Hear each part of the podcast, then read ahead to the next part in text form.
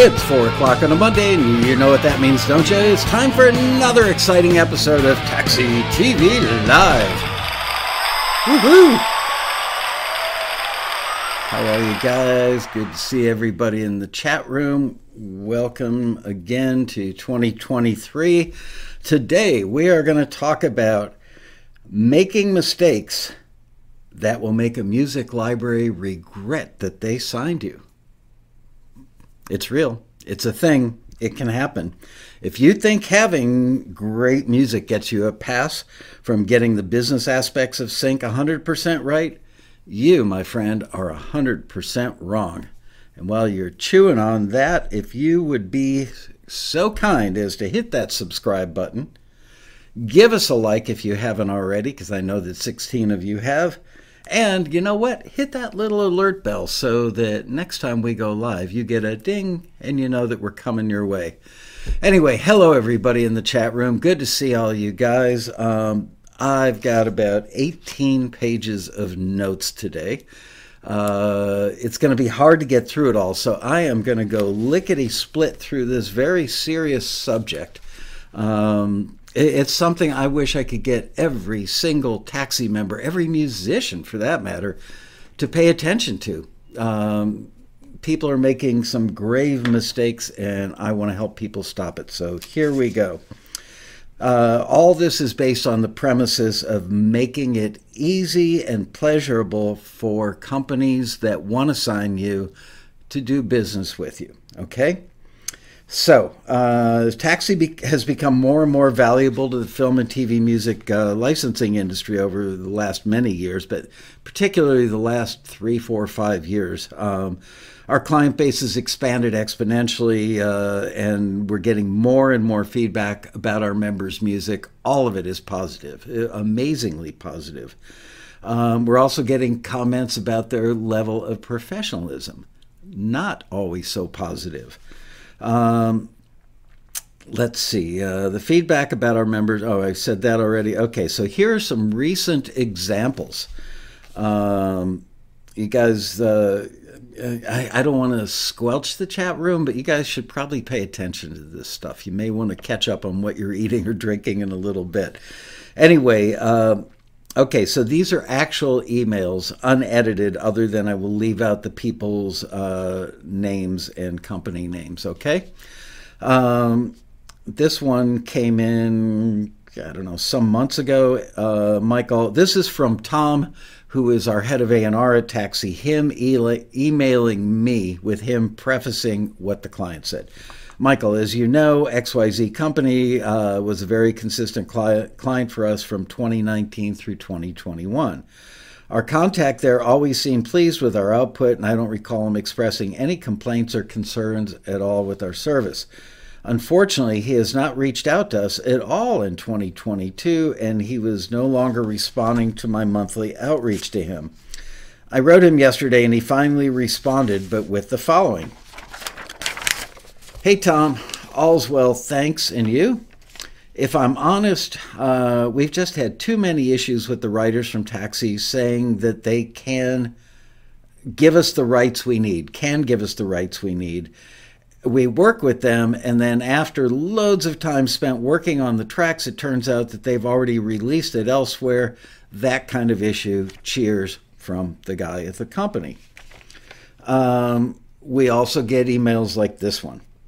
Hi, guys. Hope you're all doing really well. Just wanted to give you a heads up that we are more and more running into songs that the artists and writers have signed publishing admin deals with with their distributors or Songtrust. Distributors mean like CD Baby, um, TuneCore, etc.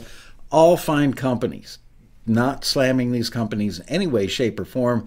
Just asking people to make sure that they understand what it is that they've signed. Uh, from the last several song listings, my production coordinator reported some 60% of them had already been signed. Wondering if it might be worth mentioning that in the listings. They really put themselves, meaning you guys, put themselves in a pickle. They often try to argue that it's that it's fine and that other companies don't have an issue with it. Not sure who these companies are. Uh, just thought I'd let you know Have a great week, you guys. Talk soon. Signed from the music library owner. Um, and then this one, I think I read this last week and I included it in the email that you got uh, yesterday and today. This one came in on January 5th, so just 11 days ago. Um, Happy New Year to you too, Tom. This was the head of the company reaching out to Tom, our head of A&R, who had reached out to him.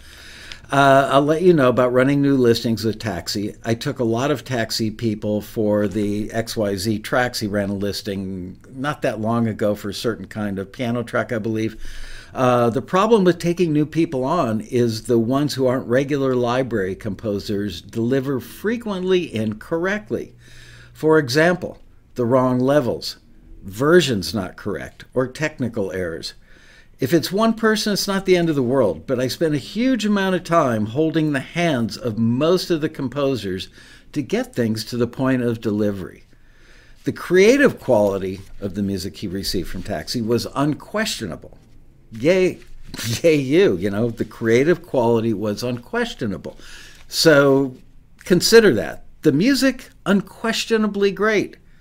But it's frustrating having to send things back to the creators so many times when things are set out so clearly in my delivery guidelines. I guess this is the difference between those who do this as a living full time and those who do it in their spare time. Not your fault, but I was but it was kind of my fault that I took so many people on. I took tracks from 17 people that you forwarded to me. Actually, said from people you put forward. Very British sounding. Uh, took 17 tracks from the people you forwarded to me. That was a huge amount of micromanaging. I think I probably need to be more careful about taking too many people on at the same time, especially those who are new to the business or less experienced. So even if your music is great, here's a company that's going to back off from signing as many people, maybe signing anybody from Taxi in the future. Um, especially those who are new to the business or less experienced, even if the final product is brilliant. Could it be any more clear? The album, he's talking about a particular album in a particular genre they're putting out. The album is still waiting on people to deliver their corrections. Absolutely not your fault here, but I just wanted to let you know of the issues of taking new blood are uh, from my perspective. It's hugely time consuming, basically.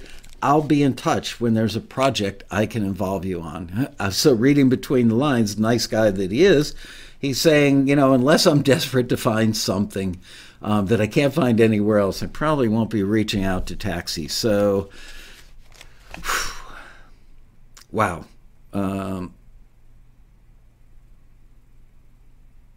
I don't know. Uh, would you go to arena would you go to work for this guy knowing that he will abuse you like he did in that email? Is it worth it? Um, I, I i don't know which one you're referring to and i don't think it was abusive. The guy was just stating facts. Anyway so I personally wrote to apologize for the time suck our members caused this gentleman. I also asked if he if I could reprint this email, and he said sure. Um, and he included this uh, in, in his response back to me. I just had a composer finally address all the technical issues, only to deliver as 44 1 and not 48. Uh, so they need to be resent over again. The problem is, no matter what anyone says, any new deliverable needs to be quality controlled by us, them, um, even if someone claims some, that nothing has changed. It all adds up in terms of time spent, it's a major reason why I won't work with new people now. Check, check, and check again. Make a checklist. I don't care how you do it, but make sure it's all correct. Um, anyway, uh, I, am not sure which email you're um, referring to, Arena, but save it for the end of the show because I've got 18 pages I got to get through, and I will try very hard to talk about that. Um,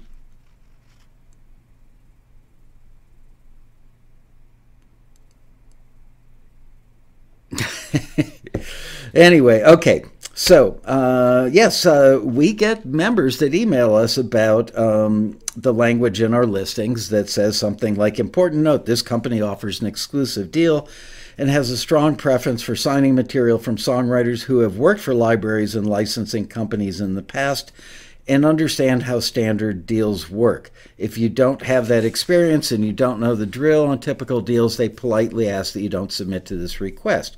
We have also included language like this, all of which, by the way, was approved by the companies that we work with when they ask us to include something like this. Uh, important note this library offers an exclusive deal and has a strong preference for signing material from songwriters who have worked for libraries and licensing companies in the past and understand how standard deals work.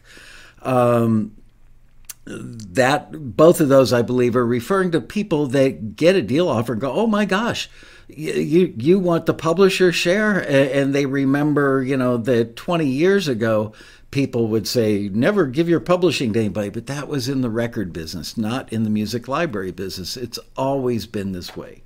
Literally, has always been this way for the 30 some years that I've been familiar with production music libraries they take the publisher share, you get the writer share. It's a 50 50 split. We also have included this language in our listings. This company has specifically asked that you only send unreleased songs that aren't already commercially available. Fair enough. If you've already released them on Spotify, Apple Music, etc., or they're already published or administered by CD Baby Pro, TuneCore, etc., please don't submit them. Um, taxi member Paul Croteau. I don't know if he's in the house today. Um, let's see. Uh, Paulie, this was after an episode I did a couple of months ago, a few months ago, where I brought this issue up. Paulie had what I thought was the best suggestion uh, as regards um, reminding you not to submit material that's already admin or published by somebody else, which seems like a no brainer, but apparently it's more difficult than I thought. Um, hi, Michael. Always good to see your smiling face on TV. Fantastic show today. The library owner you had on is such good people. His library is great. I've got almost 100 tracks with him now. Um, I had an idea to help minimize that 60% problem that's plaguing you. It's a serious issue for sure. What if you added a pop up window on the website during the music upload process? Um, you have to upload music before you can submit to listings, so perhaps an actual pop up dialog box clearly stating that Taxi will not accept music that's already published or whatever wording you need to use. It could be just a dialog box, could be an actual checkbox that users have to agree to before uploading. And that, again, was from Paul Croteau. Um, I think that that is the foundation of a really good idea, and I appreciate the, that suggestion, Paulie. Um, it, it's not that Taxi won't accept it, it's the companies that run the listings of Taxi that won't accept it. Um, Anyway, so that being said, I've already talked to one of our web guys about it, and we will likely either we'll build it on the upload side, so everything you upload, um, well, you'll have to check that off, or maybe on the submission. Every time you make a submission, you know, are you sure this isn't already uh, administrated or um, published by blah blah blah blah blah blah blah blah blah. Anyway, I really like that idea, and we'll figure it out. Thank you again, Paulie. Okay, here is these are guidelines from one of our production music library um, clients, uh, and there's a lot of stuff to go through. So I'm not going to explain all this today. Um, we're going to do several shows explaining all of these things. I'll probably have some library owners on. I may have some staff members on. So don't worry if you don't understand this stuff today I'm just giving an overview. Uh, okay, these are this is an exact quote. Copying some info from our submission guidelines below. Some of this is specific to our company, but nonetheless, it should be useful to taxi members on a wider level. Accepted audio formats, and you'll see that some of these things vary from company to company. It's you know their right to have a personal preference. Um, accepted audio formats: 16 slash 24 bit, 44 one or 48 kilohertz wave or AIF. Um, some companies only want 24 bit 48K. Um, music length, always refer to the brief, but generally, reality advertising and sports, a minimum length of a minute 30 is ideal. For documentary, tension, drama, minimum length of two minutes is needed. Um, alt version. So you're going to get this stuff when we forward your music to a company like this. they're going to provide you with these notes so that you can whip your submissions to them into the shape that they want it. Um, so that they can easily ingest it. You know, sometimes people complain to taxis, say, I got, I signed a contract. My music was sent to this company six weeks ago. I haven't heard boo from them. They, it may have been in disarray, and they just went, God, what do I do with this? Or they, you know, dragged it to the disarray file, and they'll get to it eventually. But they're likely to ingest the stuff that was done correctly because it's easier and faster and they can get it out in the marketplace sooner. Um, alt versions, vocal songs, we require, uh, for vocal songs, we require the instrumental alt mix. So, in other words, you got a vocal song, mix minus vocal. For vocals with explicit lyrics, uh, we have a clean vocal alt alternate option. For instrumental cues, most TV, reality, lifestyle, sports, etc., can use a, they can use a sting, which is a 10 to 15 second impactful ending of the musical idea. Ba-dum, that's a sting. Um, not a very good one, but it was a sting, okay? Bass and drums, uh, just bass and drums, sometimes perfect under dialogue. You know, honestly, I hear that all the time from taxi members and libraries alike that it, they're shocked when just the bass and drums got used. It's because nothing gets in the way of the dialogue. A bed, just the rhythm section, no lead instruments. Um, a bed with no drums. So just the rhythm section, no leads and no drums. Uh, a reduced mix, simpler arrangement, fewer instruments or less percussion. A 30 second version, only for music that could be used in an advertisement or a TV promo. A no percussion version, a cue without the percussion may have a completely different and usable feel. Um, percussion only, a cue with all instruments muted except for the percussion. Good for very percussion heavy cues. Um, alt lengths, full length alt versions much must match. That's a mouthful. Must match the specific length of the main cue. In other words, um, don't send them an alt version like a mix minus vocal that is two minutes and 10 seconds, um, yet the full version is two minutes and 12 seconds because there is a retail, a retail, a, a, a reverb tail not retail, reverb tail that rings out a little longer. Make sure that they're all exactly the same. Um, eh, length of the main cue or song. Okay, so make sure that matches the specific length of the main cue or song, even if certain layers are missing, and it means exporting some silence. So there you go. So if the vocal version had a reverb tail on, I love you, and there's reverb tail on the U. Um, and it came out to you know two minutes and 12 seconds. Don't send them a mix minus vocal. That's two minutes and 10 seconds because there's no reverb tail on the word you because there's no vocal in there. Make it the same length um, beginnings no excess silence before the start of the song. I hear that all the time. When we're checking out music for taxi tv um, or when we're putting together compilations that we send out to the industry it's quite amazing how many people will leave five or ten seconds of dead air before the downbeat. No. Um, no abrupt transient pops, clicks, or glitches at the beginning of the song um, or a cue, um, and clean natural fade outs. I think that that I may actually call the library owner about that one. I think he means ring outs. Uh, nobody does fades in, in TV music uh, anymore, so I think he means you know just letting something die naturally, not like dumping the master fader when you're doing your bounce or you're doing a mix. Um, to get it out sooner because you think that the reverb is a little long or something. It, it will sound unnatural. All right, so that's from one of our clients. Um, this one is from yet another client, and both of these guys get tons of placements for taxi members. They love getting music from us. Delivery specs for 2022 24 bit, 48K um, wave. Tracks need to be two minutes or longer. Um, here's an example of delivery. It has to follow this naming scheme exactly a full mix and one alt mix. Um, the song title he's using, I think it was a bad choice of song title here. It's called Everything and Nothing. Um, that could almost be an instruction. So it's a bad title for this example, but full mix and one alt mix. So that's what they need. Um, everything and nothing underscore full mix followed by your name. Everything and nothing underscore alt mix no lead.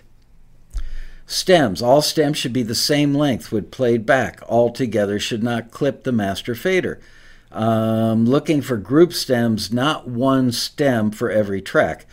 Uh, the proper name for that, actually, in my world anyway, when we used two inch tape and had 24 tracks, you know, just the snare drum, that's a snare track. The guitar was just the guitar track. Um, he goes on to say, and this kind of backs up what I was saying. Um, depending on the track, stems will be around four to seven stems roughly. So that means all of the stems together will be four to seven roughly. So here it is song title um, underscore guitars stem. Song title underscore keyboards stem. Song title underscore bass stem. So here the word stem is replacing the word track. It's just a single instrument, but I think that's become pretty commonplace, whether it's right or wrong. Uh, here's another example song title underscore drum stem. So the full drum kit. Um, here's another example uh, song title underscore shaker stem. In my world, that would have been shaker track. Um, but I understand it would be confusing to say stem here, track there. Uh, here's another one uh, song title underscore effects stem. So that would be any delays or reverbs, things like that. Um, cut downs. Make sure that you completely that you're completely out by the end time. Uh, so, for example, if you're working a 15 second cut down, make sure you are out at the end of 15 seconds and there's no audio beyond that time. Really important, especially as was mentioned in the previous example uh, for TV commercials. Um, TV shows and commercials are all controlled by a master computer that slots them in a certain order and turns them on, cuts them off. So if you've got a piece of music that's on a commercial and your music with the reverb tail or piano ring out or something like that is 31 seconds, you're thinking, eh, no big deal. The song is over at 30. the ring out, it's 31, 32. Who's really going to care? Well, you'll care more than anybody because you're going to hear your music and be so proud that it's in that really nice commercial. And then that ring out is going to be cut off and just sound unnatural because they're going to go boom right into like the theme music for the next show or the next commercial. Um, do not send. Do not need. You do not need to send stems or alt mixes for the cut downs. Um, but you should label them like song title underscore 60 seconds, which is 60 SEC in this guy's language Song title underscore 30 sec. Song title underscore 15 sec. Tracks in different styles, group them. So for tracks in different styles, I'm going to call this person up and tell him he needs to work on his syntax. tracks in different styles, group them together. For example, a folder of all texture and drones and another folder of hybrid orchestral. Uh, along with tracks, and the signed exclusive composer agreement. So, presumably, you've submitted through Taxi, you've been forwarded to the company, they've emailed you and said, We'd really like to sign this stuff. We're going to send you your agreement. Um, so now they're asking you to send your signed agreement with the tracks. Please make sure you're giving me uh, your IPI number, not your PRO membership number.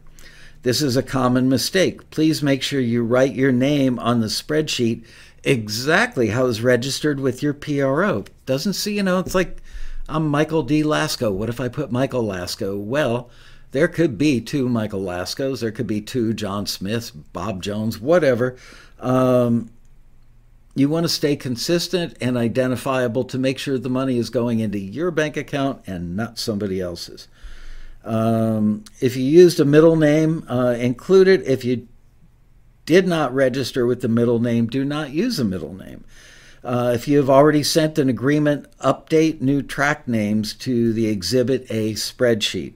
So, in other words, if you signed with the library two months ago or two years ago, um, go to the Exhibit A spreadsheet and add the new stuff there, and then sign and date where the new track names have been added.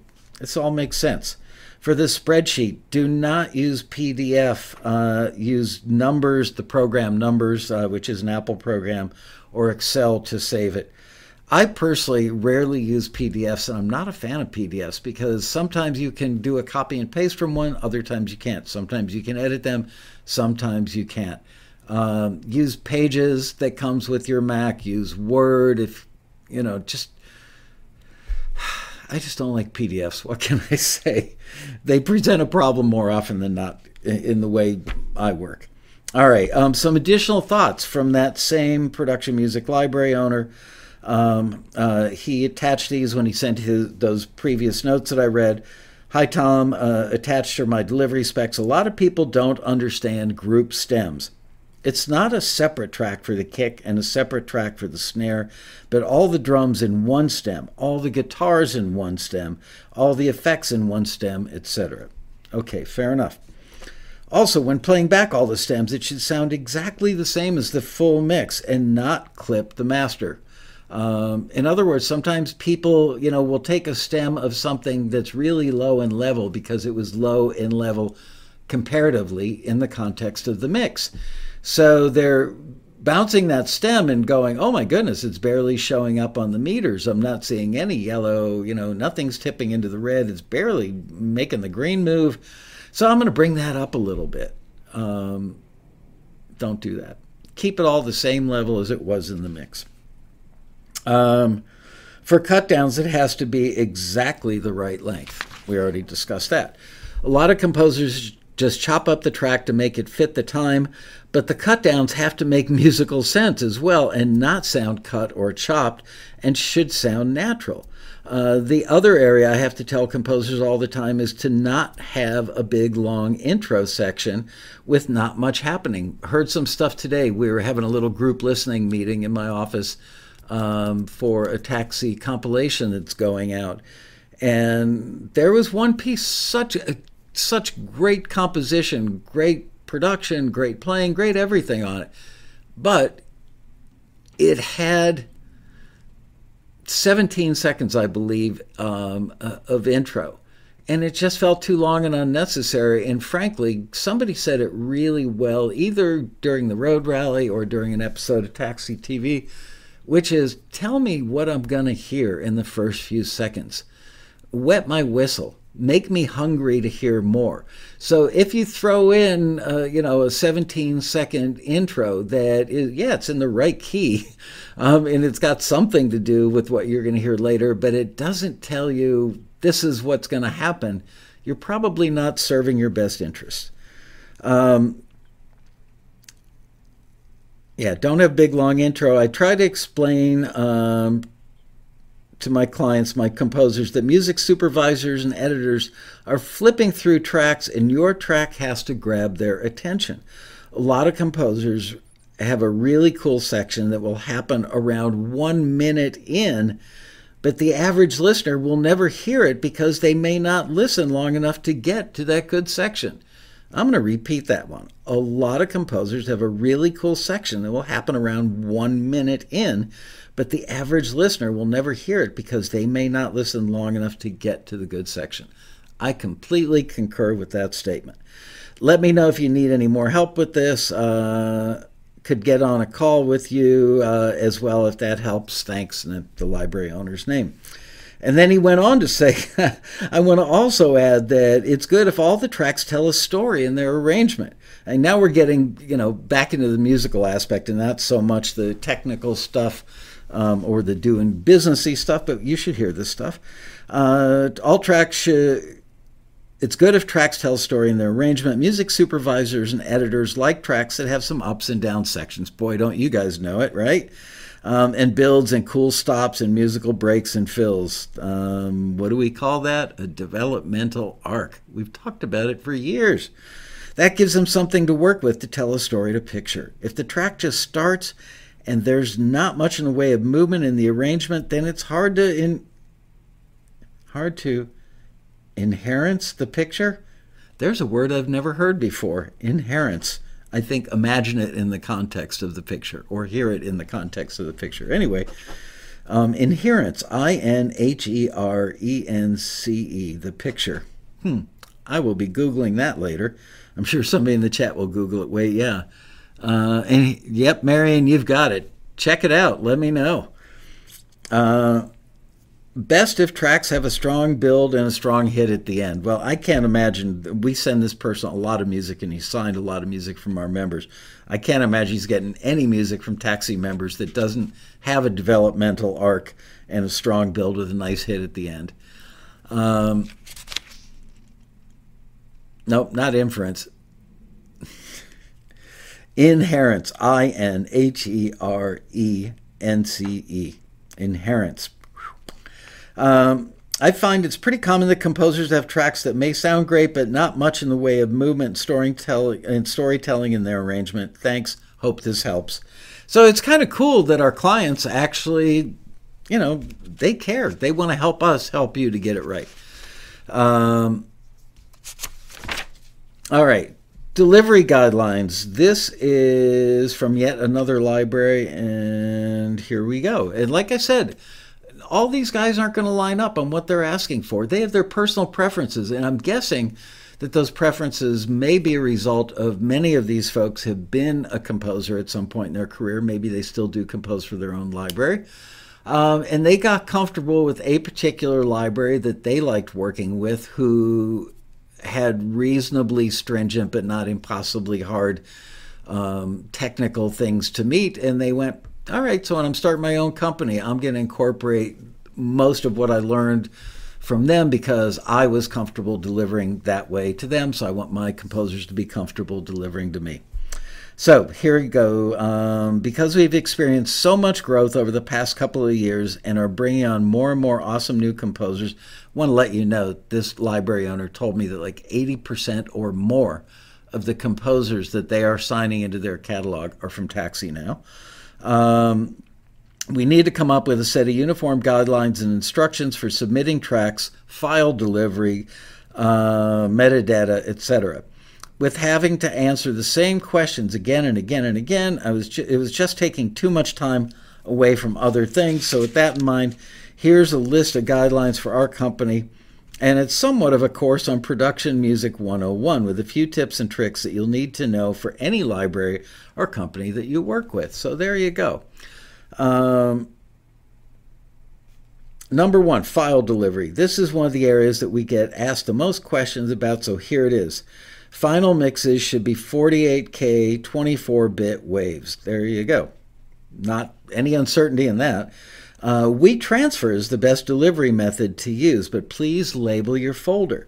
The default folder name will be something like WeTransfer 3A47C9 uh, if you just let it default. You don't want that as your folder title, trust me. Instead, change the folder title to your name plus what files are in there. For example, Michael Laskow underscore Michael Laskow hyphen urban funk tracks. At the very least, they know who it's from and what the heck it is. Um, all right. I can't tell you how many of those randomly named WeTransfer folders are scattered throughout all of my computers, and it's impossible to know what is what. Hightail should work fine as well, but just let me know that you sent the files via Hightail, as sometimes my server rejects Hightail emails. Good to know. Um, only use Dropbox. Oh, I agree with this one. Only use Dropbox if I can click on the link and get right to the files. If I have to sign into my Dropbox account and then import them into it, that will not work as my box is full. Same here. I, I had a Dropbox account a zillion years ago. It very quickly got filled up with references that we use in the taxi listings and I'm just too cheap to pay for the size Dropbox that I actually need. I have other ways to accomplish the stuff, so I've never upgraded it. Therefore, when you send me something and I need to download it to Dropbox, I cannot. Do not capitalize your titles. This is how I keep the files separate. Um, the final titles from our company are capitalized, but the files you, sh- you send should not be capitalized. So, in other words, when they send out a playlist or a drive or a folder or whatever to their clients, presumably um, music editors and music soups, they will capitalize the titles. And it sounds like they put a prefix, as many of the companies do now, especially the companies that um, uh, deal with non-exclusive music, but even many of the companies that deal with exclusives now will. So, like if there was a Laskow Music Library, it might be LML. Laskow Music Library. Pretty original, huh? Uh, Laskow Music Library underscore um, Hunky Dory for song title underscore Michael Laskow for composer. Also, please check your mixes. Yes, please check your mixes. I've actually received blank WAV files before. We receive blank files every day of the week here at Taxi. We used to receive blank cassettes.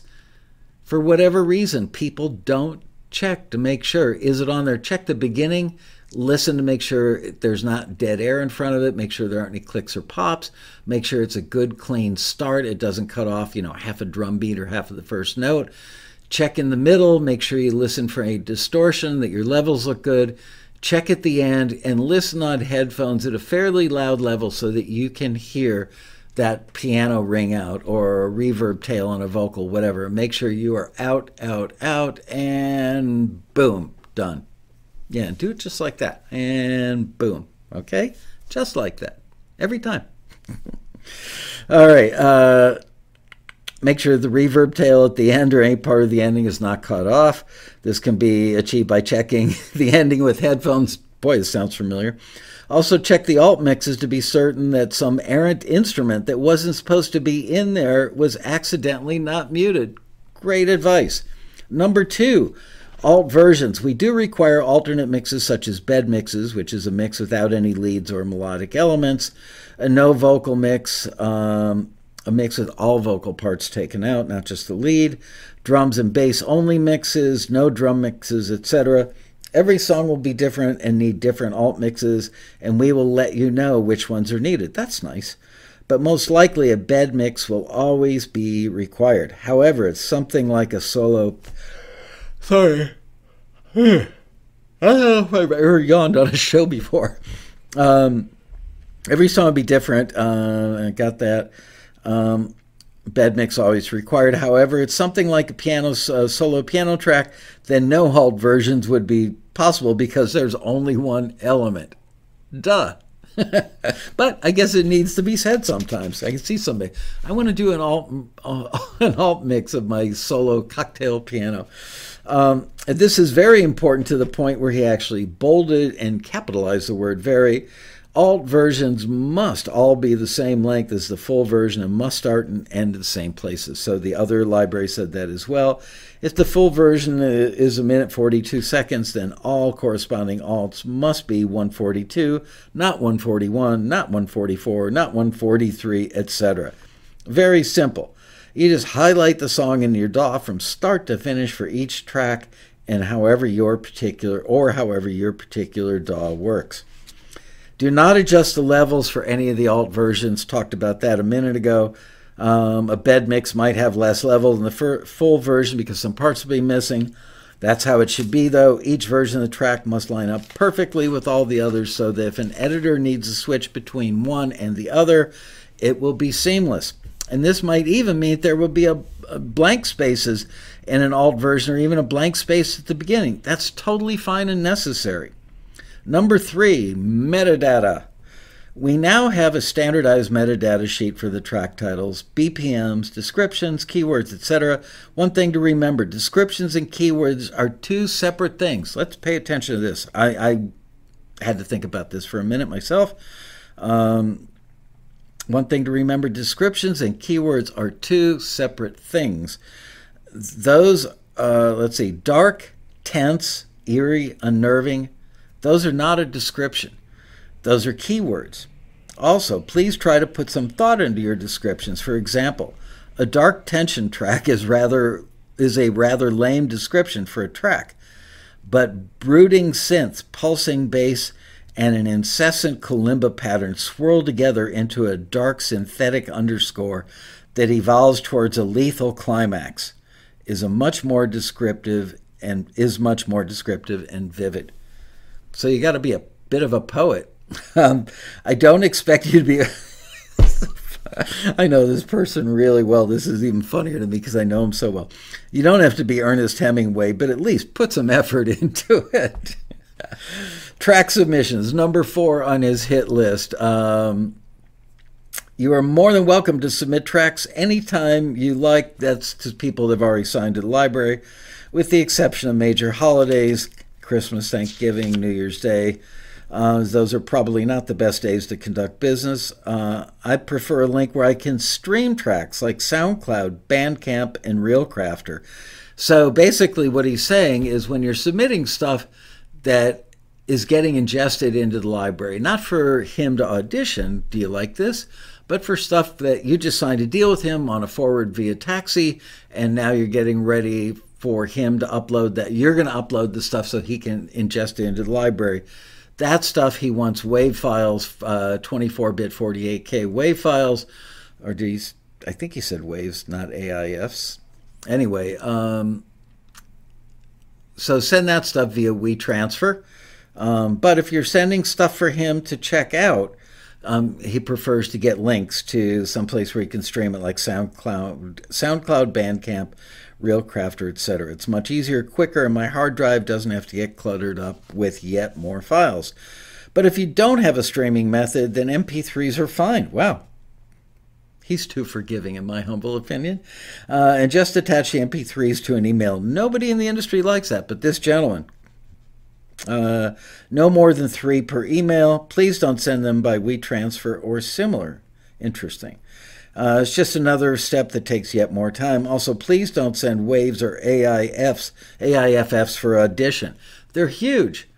Um, so yeah, just send an MP3. I don't think anybody, if you you send like a mid to high quality MP3, people know what they're listening to. I don't think somebody's going to say to you, I hear a tiny little artifact, you know, on, on the crash cymbal.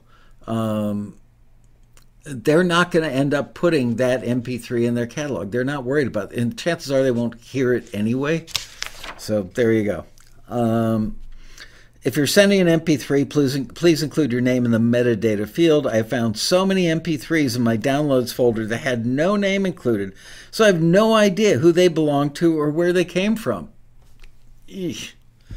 Sample libraries. Sample libraries offer a wonderful palette for creating tracks coming up with endless ideas and creativity, but simply dragging and dropping samples and loops is not creativity. Uh, you also can't take the example tracks and use those as is and call the end product your own.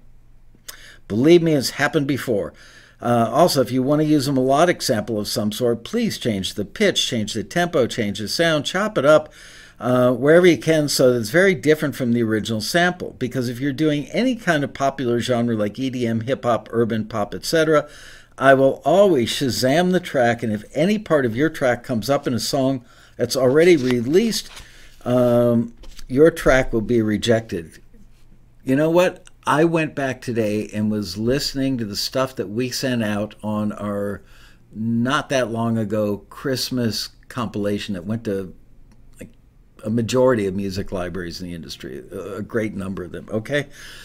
Amazing. It was our best compilation, I think, ever. I'm really, really proud of that one and I Shazammed every one of them, and there were four things on there that I could find online, and they weren't up there by the company. Everything got signed, uh, but yet the stuff is still Shazamable and findable online. Um, and, oh, I forgot to mention a very important thing. Uh, in three of the four cases, it, it gave me a Shazam back, but it wasn't the actual song that was on our playlist. And it was because there were some notes in the clear on the intro that were clearly taken from a loop, and somebody else used the same notes from the same loop in their song that went on a record or wherever. And so when I Shazammed this thing from the very beginning, what I got back was not the song that it was supposed to be Only when I went deeper into the song and Shazammed it again did I find the actual song. Okay. Uh, even more importantly, never under any circumstances use uncleared samples.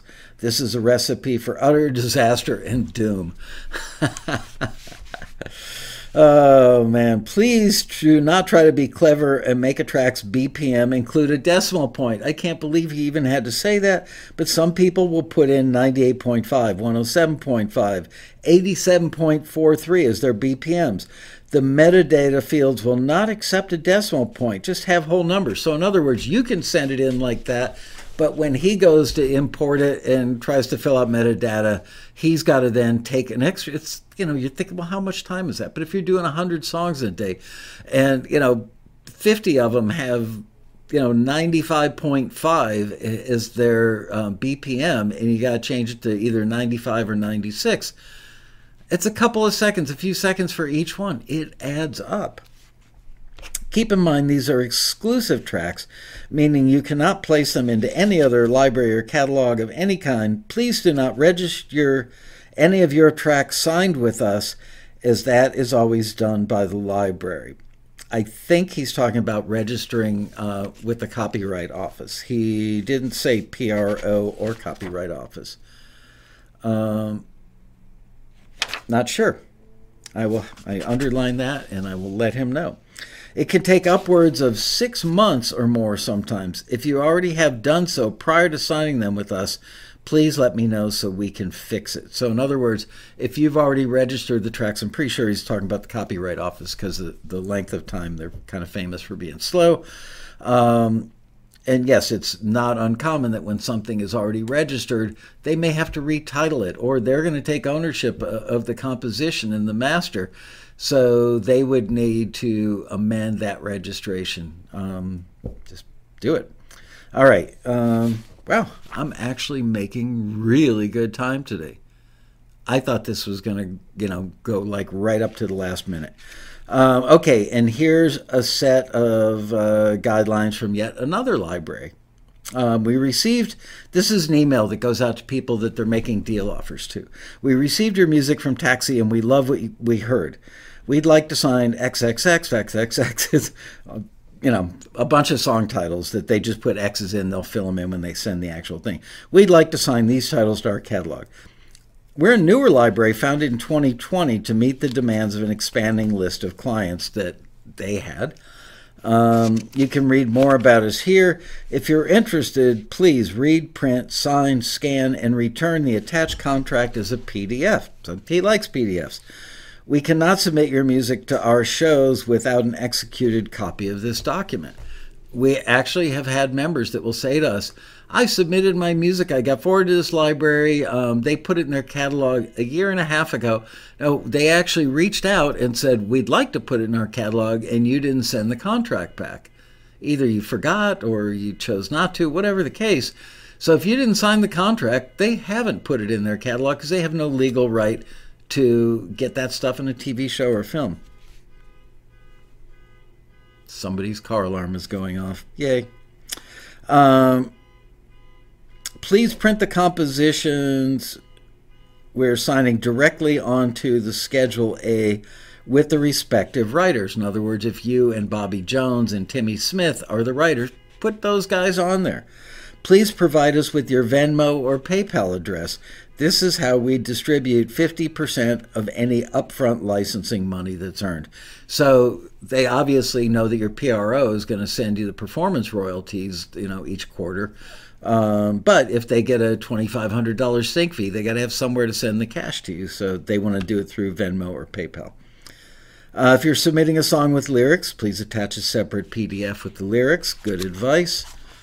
Um, Next, via WeTransfer, please, boy, people like WeTransfer. Please deliver your files 24-bit 48K AIFF format with the following metadata embedded directly into the file. We use HTTPS colon slash slash kid3.kde.org. So, uh, but there are several programs that can work, including iTunes. But once again, um, I'll just tell you what this is. If you don't have any way to embed uh, metadata in your stuff, in your MP3s or your AIFFs, I mean. Um, https colon slash slash kid number three dot kde dot org. Um, and the way they want it done is the library name. So let's say it's the Laskow Music Library. So it'd be LML underscore song title underscore full mix. Okay? LML, Laskow Music Library, uh, underscore song title underscore full mix. Uh, then any alternate mixes should have LML underscore song title underscore no vocals um, or drums and bass, or no drums, blah, blah, blah. Um, I don't really understand this part. Please fill out the composer. I guess this is still referring. Oh, it, it's referring to the metadata that I think, uh, whatever it is, Kid 3 is going to ask you to fill out, or others. Um, for the artist, you put the library name in. So in this case, in, in my made up case, it'd be Laskow Music Library album Sounds of the Sounds of the 60s. There we go. That's the title of volume one. So you would put that in there um, and you get that information from the library. Please fill out the composer field using the following format. Um, one composer, your name, uh, and then parenthetically BMI, ASCAP, whichever PRO 100% um, 1, 2, 3, 4, 5, 6, 7, 8, 9. So that would be your PRO number um, in brackets, followed by, in parentheses, your IPI number, which again, IPI number and PRO number are a different thing. Um, if it's two composers, um, you would do your name then parenthetically your PRO followed by 50%, um, indicating that you get 50 you have 50% ownership in it and in the writer share, and you would also include your PRO ID number. Um, you, you would do the same for your writing partner with their PRO, which could be different than yours, their 50%. Um, of the writer share, followed by their PRO ID number, um, and the split could be 30 70, 50 50, 60 40, whatever. Most time it's 50 50. Um, and it's extremely important because that's how your PRO is going to pay you. Obviously, if it's three composers, it would be 33 and a third if it's equally split. And again, you would need to say that they need to know the PRO for each of the three writers. They need to know the percentage of ownership of the writer's share for each of the three writers they need your PRO ID number for each of the three writers, and they're going to need the IPI number as well. Um, in the comment section, please enter several adjectives that describe the mood of your composition. Um, depressed. now you know why I'm not an actor. I cannot do like I used to do this with my kids. Happy face, sad face, all this stuff. You know, I can't do it. I will never be an actor. Um, several adjectives that describe the mood of your composition, then the five major instruments that comprise the instrumentation. Example fun, retro, rock and roll, 50s, dancing, upbeat, guitar, bass, piano, drums, vocal. This helps when supervisors do a keyword search.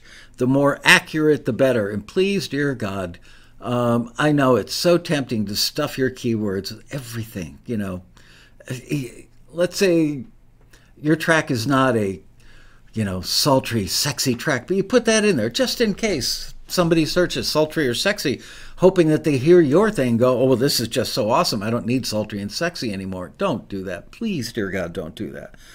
Um, the beats per minute should be in your metadata. Leave the publisher space blank because they're going to fill that out on their end. Uh, we always have a tight turnaround, so please return the AIFFs, the signed contract, and all the other required information so we can get your music to the respective supervisor ASAP. I'm sure he's referring to times that he puts a call out to the people that are already in their catalog. Hey, we need sexy, sultry saxophone songs. um, for a scene in a show that's going to air next week, and we need to have it in the supervisor's hands by tomorrow at 4. Send them on in. So he's giving you instructions for that scenario, I believe. Thank you for being part of our, con- our company. We're excited to have you on board. Sorry, I've got to look at my notes. I think I pasted some stuff in twice. Um, okay, so I've just given you some prime examples of things that will make a publisher, production music library not want to work with you if you don't just do it the way they ask you to do it. And, and you know what? Here's an important fact. Remember the first, maybe the third email I read where the guy said, We're having to do tons of hand holding? Um, there are some libraries that do that very few, uh, honestly. And even though they're really nice about it, eventually it wears them out and they will defer to people who don't require as much hand holding just because it's easier. We all like easy, right?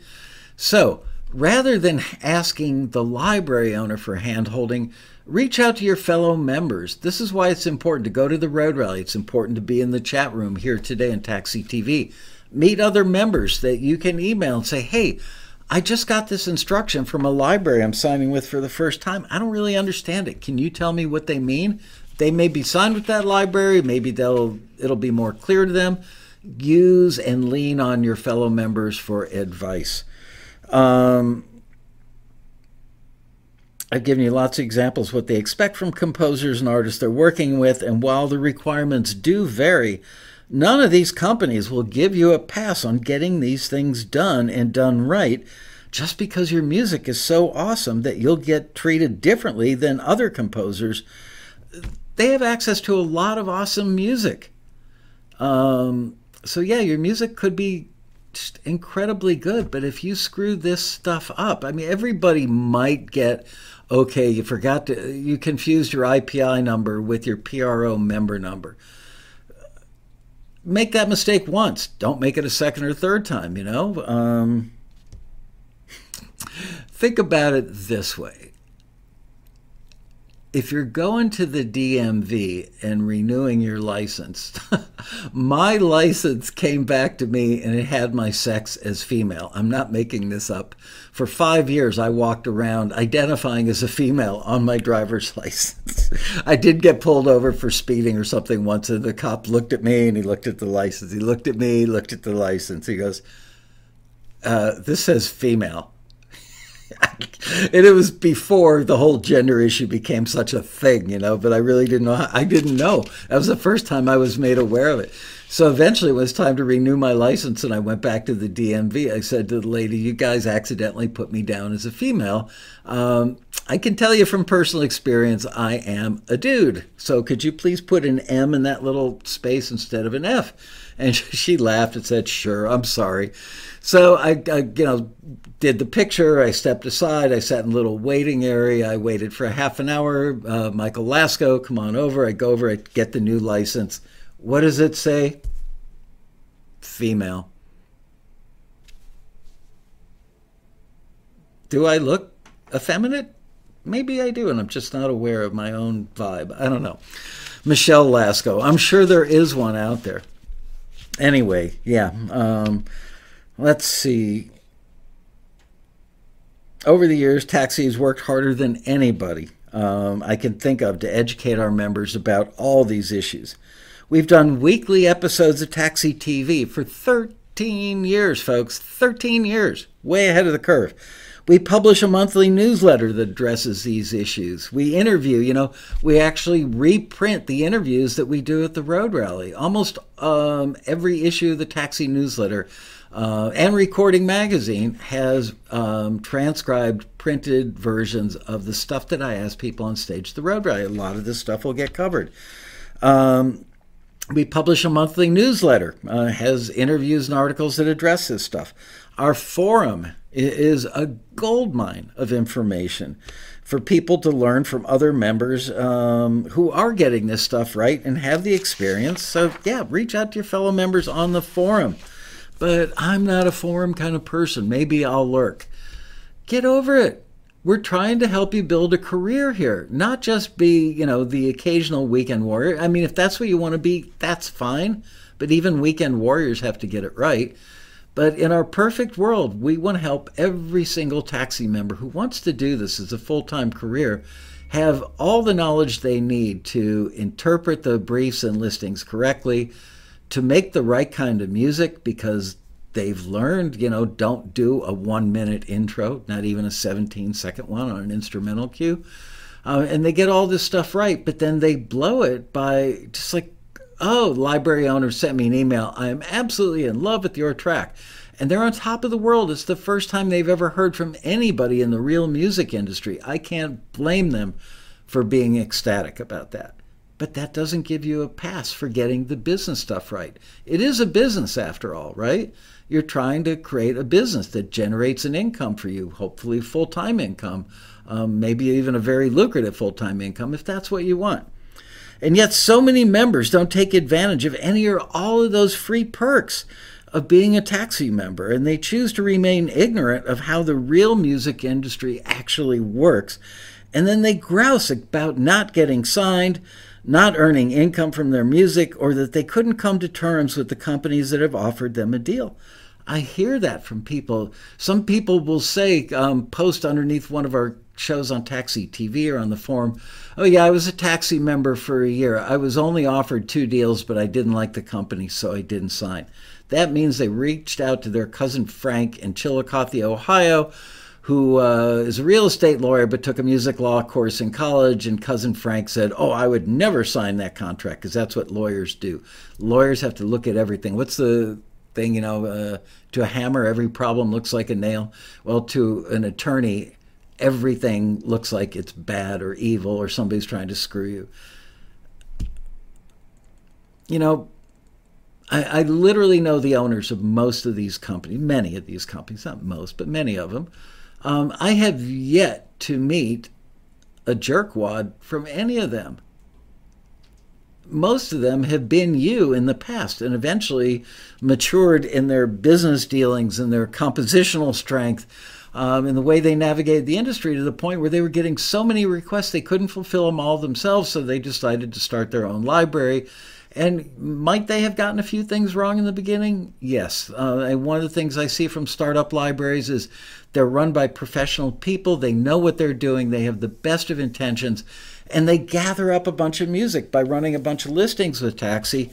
Um, but they don't respond very quickly to the members that they got the music from because they're scrambling to set up the structure of their whole company and they're they're they should have been more responsible about just saying want to let you know got your music love your music want to include it in our catalog we're a startup you know, founded by pros, just so you're not worried. Um, and it's going to take us 90 days to get it together to the point where we're ready to start sending out contracts and signing. So please be patient. If you decide to take this music and go elsewhere, we completely understand. Thank you. Have a nice day. Red Bull time.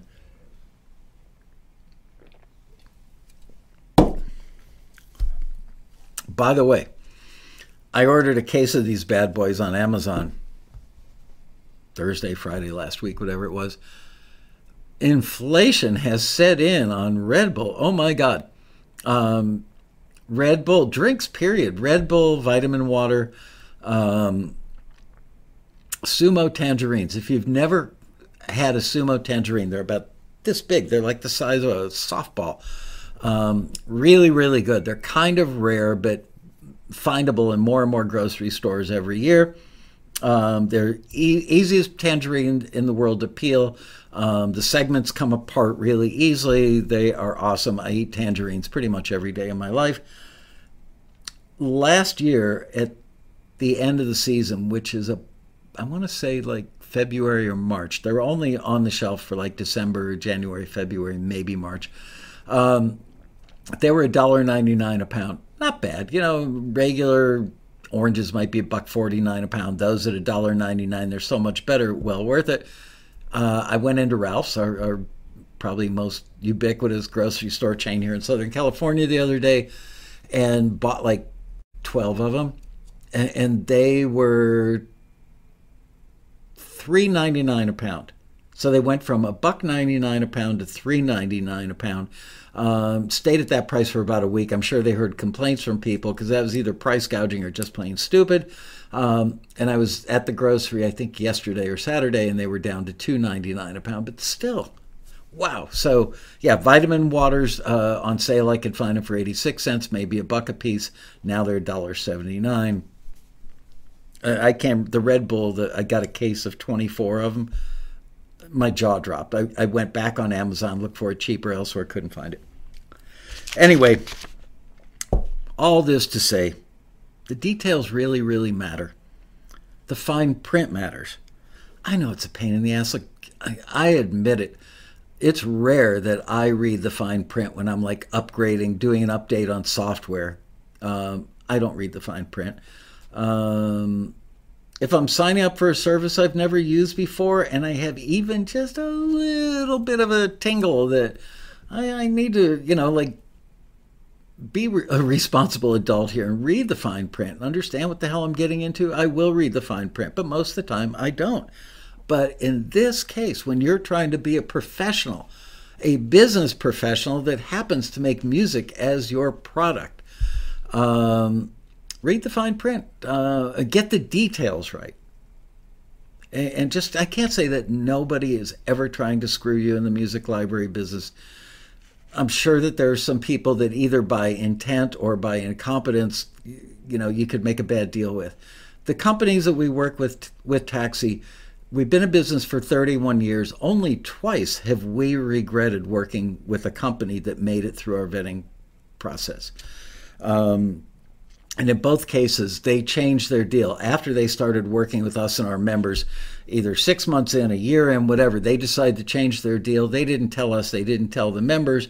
So we're putting, you know, basic deal points in the context of the listings, and then people were getting a contract that didn't reflect that. So we thought that was in just a bad move on the part of libraries. And then when we asked them about it, they were a little less than kind. So we said, you know, have a nice day, and we don't work with them anymore. Anyway, uh, acting like and becoming a professional in the way you conduct business really, really matters. It matters as much as the music.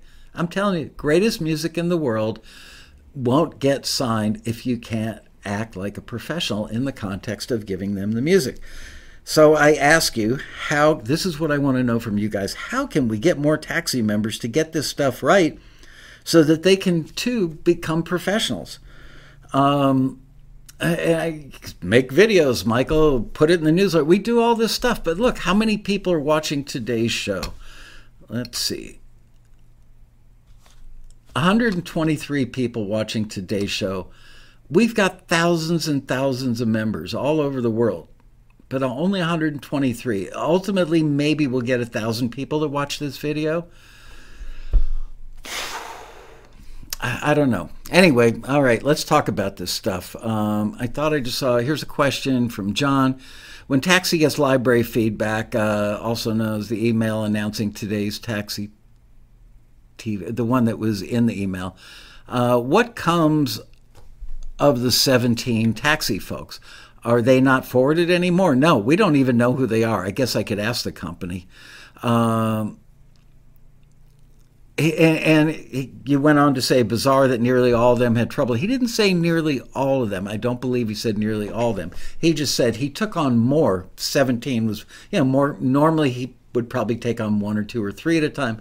He took on seventeen, which yay taxi, yay taxi members that you guys made such great music um, and that we picked the right stuff. And he went, wow, this is a gold mine. Reached out to 17 people, and several, if not many of them, but I, I can't say that all 17 had problems.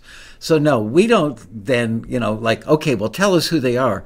We're going to chastise them by not forwarding them anymore. He won't work with them anymore, is my guess. Um, they are not going to be people who are likely to get a direct relationship with this person on an ongoing basis. They've blown a relationship. Um, and, and, when they find that out, they may get up in his grill and, and, give him a hard time. And then he may be at an industry event sitting at a table with nine other library owners and they're all having a beer waiting for the you know main event to start and they're talking about boy would you believe this or that uh, like I've said in the past, there is no official blacklist, but people in the industry know each other and they talk.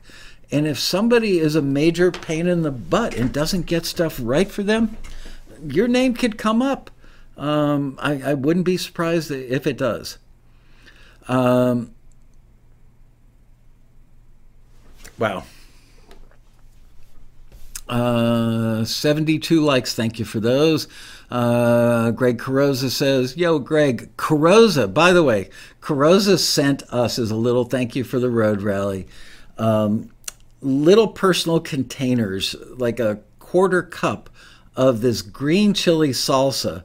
Um, I can't remember the brand, Greg. If you want to put it in the thing, great best salsa ever. And he sent us like three or four flats of this stuff. So everybody in staff has taken some home. Um, Deb, my wife, picked up a couple of huge bags of chips, and we were all eating chips and salsa. So for breakfast today, uh, I had chips and green salsa. For lunch, I had a Trader Joe's microwave meal, and I took one of the containers, just dumped it on there. So thank you, Greg.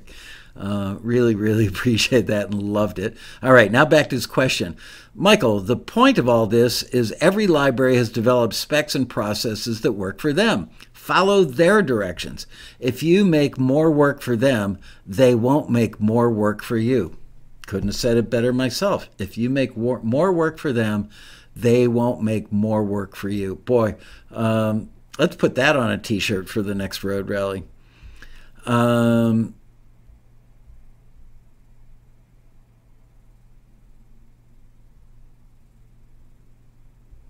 Here's a comment from Michael Lehman to David Mentzner. The custom critiques are provided by Cisco screeners, and the forum comments are by taxi members. I'm keeping my nose out of that one. I don't understand what the hell you're talking about, Michael Lehman. Does Taxi have a metadata Excel file that you recommend for use for download? I think each company will have its own format of what they want. Um, by the way, you know, I am glad that you brought that up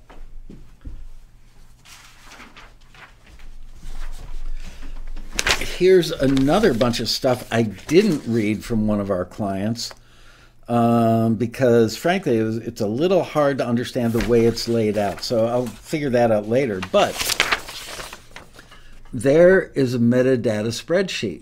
Um, I don't want to distribute this because it's not mine to distribute, but I'm pretty sure the company wouldn't mind me showing you. Um,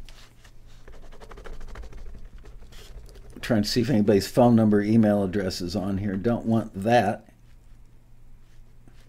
Anyway, the things that are included uh, required for all submissions. So anything, even if you've got a relationship with them, um, they're going to ask, and you're submitting music. You know, they've just signed you into their catalog, or a year from now, they they put the word out to the composers who work with them, saying we need X, Y, Z kind of music. Required for all submissions the song and track title, the songwriters and composers listed, the percentage that each of them owns, the primary artist. So it could be that, you know, Michael Laskow, Deborah Laskow, and Hannah Laskow are the co writers with 33 and a third each. Excuse me, but the primary artist is Tom Stillwagon. Um, uh, could be the Tom Stillwagon Band. Could be the featured artist is Hannah Laskow doing the vocal. Okay. Um, mandatory if registered. They want an ISWC number. And frankly, I am not um, an expert on ISWC and ISRC from time to time I see it and I go, oh yeah, I knew that. And then I forget it. I don't know why I have a mental block, but we will address that in the coming weeks. As we talk about this stuff, we will absolutely address it. So have no fear. Um, mandatory, uh, manda- yeah, you have an ISRC number. If your stuff has been released, you have an ISRC number. Um, it makes it singularly identifiable. Nobody else will have that same number. Um, what the release title was. So if the song, you know, the Tom Stillwagon band with the Hannah Laskow vocal, and Deborah and I and Hannah were the writers on it. If that's been released, what's the uh, ISRC number? Uh, what's the release title name? Who's the release artist? Um, who's the distributor or the aggregator? Is it CD Baby, uh, TuneCore, whoever? And what's the UPC? That's the Universal Product Code, which is the barcode with little numbers underneath it. Saw a really good show one day on um, how the barcode was invented, and it, it, it, literally changed the grocery store industry. And if I remember correctly, it was somebody who owned a grocery store, maybe even like Piggly Wiggly back in the day. But the barcode system didn't work very well in the beginning, but they've perfected it over time, and uh, our world operates on barcodes, does it not? So let's do some q&a we've got about 16 minutes left. Um, once again greg carosa hits out of the park with if you make more work for them they won't make more work for you. That's awesome. Uh, i answered alan gilbert charles wilson um, you know, Michael, I think you do a great job getting the education out there. I just wonder if you can only educate them so much. Yeah, the problem is, is they hurt themselves by not paying attention, and, and I can only educate them so much. And it hurts you. It hurts every one of you because it hurts Taxi's reputation. You know, if the libraries get tired of dealing with these problems from our members, and like two or three of these companies have said, man, you guys are great, but adios. Oh, look, I've got green fingers. Um, that means that you know if we get three or four listings a month from each of those companies so that's let's say 36 listings times three companies uh, whatever it is 108 listings 118 listings a year something like that. Not good at math on the fly but you get the idea. That's a, a lot of listings. Um, that's like a month's worth of listings right? Yeah a little bit more than a month's worth of listings because some of our members who made great music couldn't get this stuff right. I don't get it. Um, all right, let's see.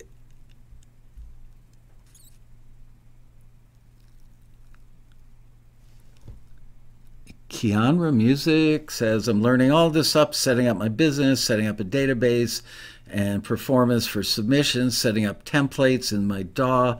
Then we'll join Taxi, ready to hit the ground running check out um, Composer Catalog. Go to composercatalog.com.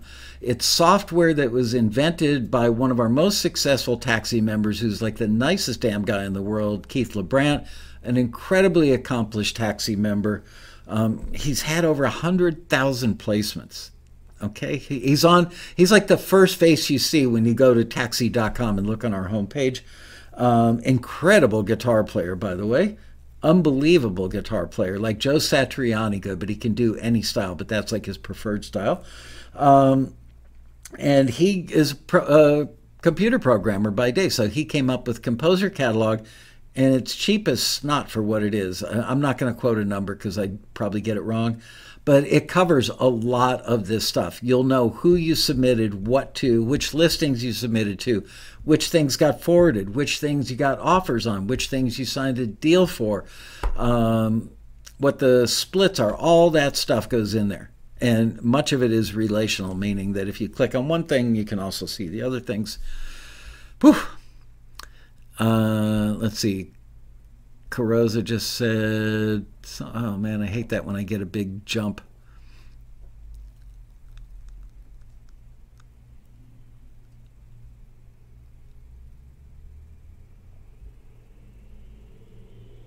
What about the percentage of clients who refuse signings because the music's already on Spotify? I don't know. They it's not like they pick up the phone and they call us and go, "Oh, by the way, we didn't sign these six people." We don't know. Um, I would imagine more than we might suspect. Um, try and go up here. ISRC is same as a barcode. Uh,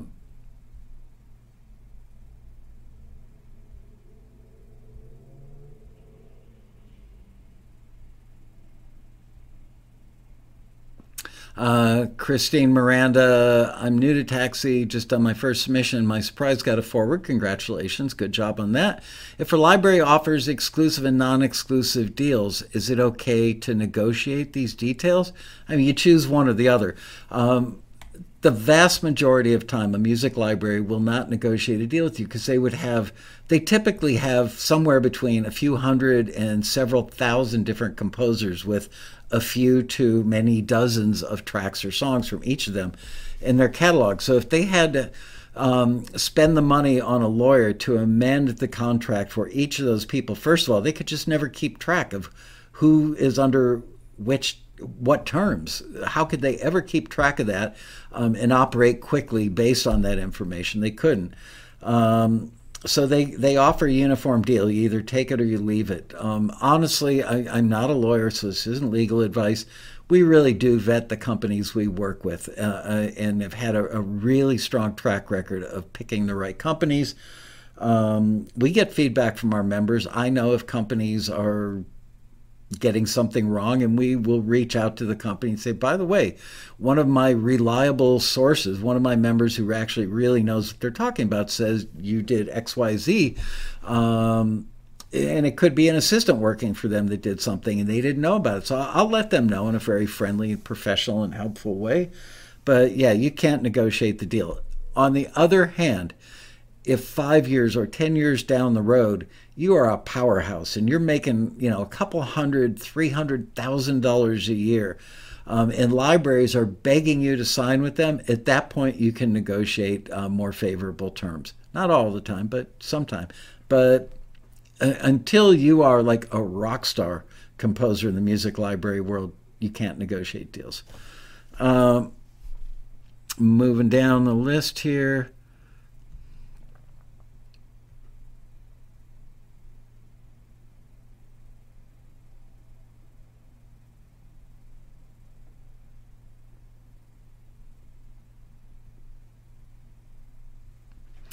Scanning for my next question. If you have a question, put the word question in all caps before it, so it just makes it easier for me to spot it. Uh, yeah, and Edmund commented that usually the terms, the basic terms of the deal, uh, you know if it's exclusive or non exclusive. Um, if it's a 50 50, those things are laid out in the listing, but you should absolutely read the contract. Um, people often ask me, Do I need to hire a music attorney? Um, you could do what Matt Hirt did, uh, one of our most successful members of all time, is he hired an attorney the first time he was offered a deal, went through the contract, paragraph by paragraph, really learned what those things meant, and then was able to look at future contracts from other companies and have a pretty good understanding of what was in them because he paid for the education from the first music attorney. Um, I would say the vast majority of our members probably don't consult with a music attorney for production music library contracts because they are all kind of the same. I mean, some companies, you know, will Frankenstein one together, taking a couple paragraphs from this company and that company, put them all together, and they may not get it all that right. But they're not trying to screw you. That's my personal experience from what I have observed with our members working with these companies. They are not trying to take advantage of you. Ha ha, screwed another musician today. Um, and you can always go in the forum. Don't go in the forum and say, uh, name the library by name. Just say, um, I signed with a library that's based in Southern California. The first letter of the library is A. Uh, anybody that thinks they know this library has signed a deal with them in the past, can you please uh, PM me, uh, private message me, and let me know what your experience has been with them and if you've found their deal to be fair, equitable, and contract fairly well written. Um, Robbie Hancock nicely says, I'm a huge Taxi TV fan. Taxi changed my life. All the info is there to help you succeed. I'm approachable and easy to find if you have questions. um, green eggs and ham for lunch. Uh, happy Ron. Good to see you in there, Ron. How are you? Saw you at the road rally for a minute. Um, saw you in the audience a couple times. Um, in using CD Baby, is it okay to select distribution but no on sync? Absolutely. Um, you know, they have their act together. They kind of invented uh, distribution for independent musicians back in the day, back when Derek Sivers still ran the company. Um, yeah, I am not in any way saying that they are crooked, underhanded, or incompetent. They're they're the opposite of all those things, I believe. Um, but if you're going to sign sign the distribution thing, but just know that if you're signing for like CD Baby Pro or whatever it is, and I understand that the checkbox went away or something, I don't know. Whatever it is, just make sure that if you want to submit a particular piece of music for film and television to production music libraries and other publishers, um, don't sign an admin deal with them or anybody else. Uh, you're signing a publishing deal, and you can't have two publishers, just like in most of the Western countries, you can't have two wives. Um, and that's as much as I'm going to say about that one. Um, Marion Laird, whoops. Marion Laird says, Should I label the keywords as such rather than just sticking them in there with the metadata? That's a good question. I don't know. Wait till we've got an industry person. Maybe I'll get a library owner on and let them answer. Maybe they've got a field that asks for keywords, so you wouldn't need to say these are keywords because they would know. I mean, frankly, they'd probably know anyway, but um, with Taxi, create a resources section with terminology and all those things you have listed, et cetera, so new members can be prepared by it. Um, go to taxi.com, look at the very bottom of every page on our website, and you will see a music industry glossary. And I've been working in the background over the last two weeks or so on a bunch of new film and TV terms that I'm going to include in the glossary. And lo and behold, I found a very well known, very reputable company. I was looking at their glossary to get an idea of terms that I might have missed in ours. And just for giggles, I took some of their definitions and copied them and pasted them into Google and found that they literally copy and pasted almost every single thing on that web page that they took it from another web page. Um, but yeah, Paul, we do have uh, a thing, and you know, go into uh, Taxi's YouTube channel and, and, look at the playlist. And, and I know it, it's a big commitment to watch an hour and a half long show every week. Um, but people do, and, and virtually every one of our successful members has several things in common. They are regular watchers and participators in Taxi TV. They go to the road rally um, and they are participatory in the taxi forum as well. Oh, also, they listen to the forwards, the music in the forwards blog, so that they can see, oh, yeah, this other stuff that did get forwarded for that listing I submitted to. Now I see why they got forwarded to, and I didn't. I'm not that far away from it. If I just change X, then I might get forwarded, and they find that to be extremely useful. Um,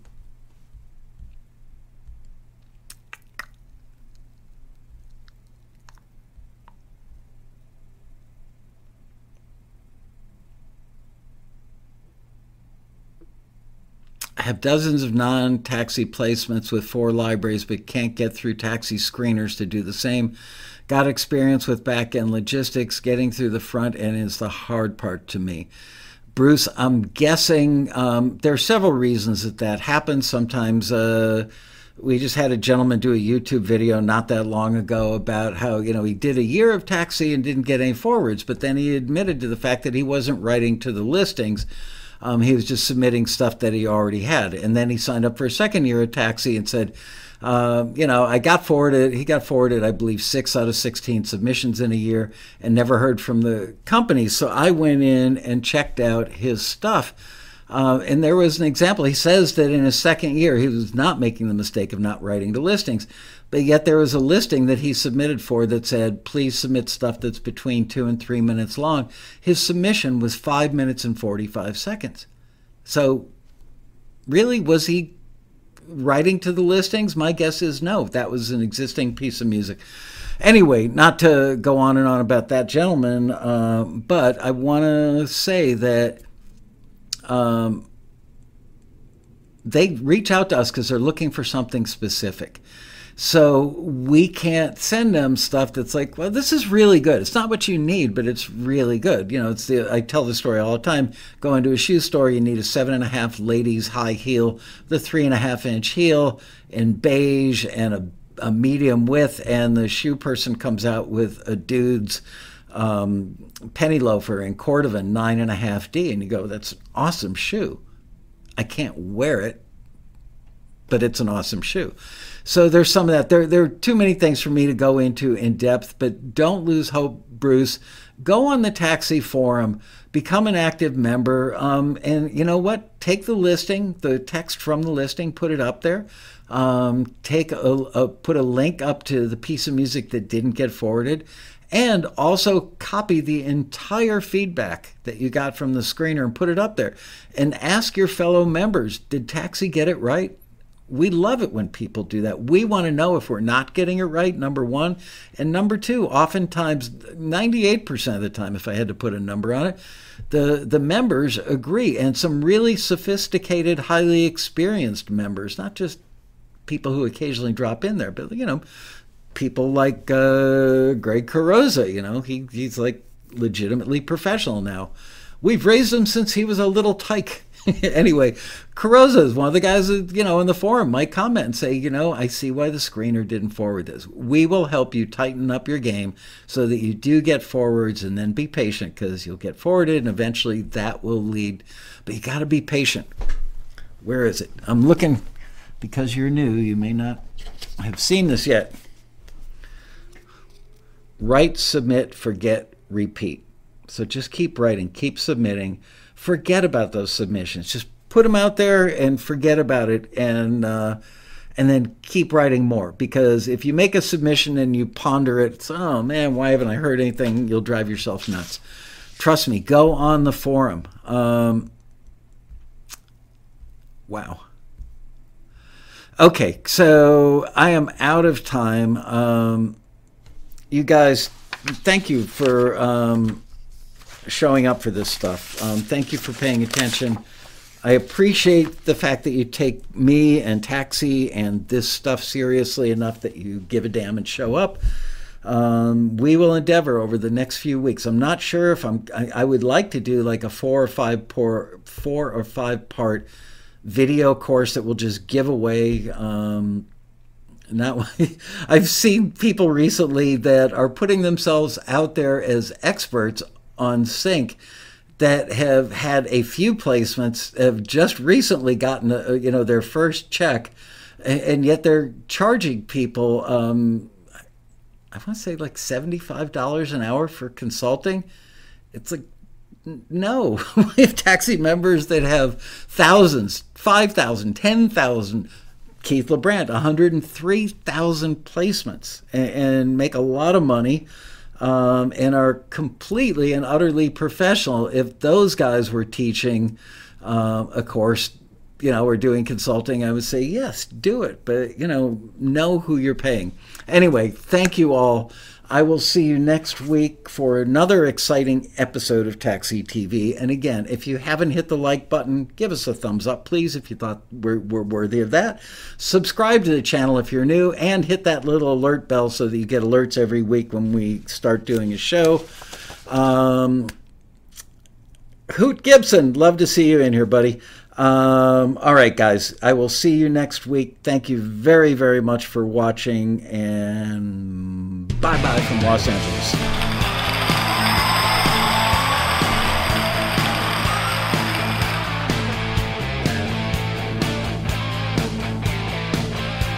This is Keith LeBrand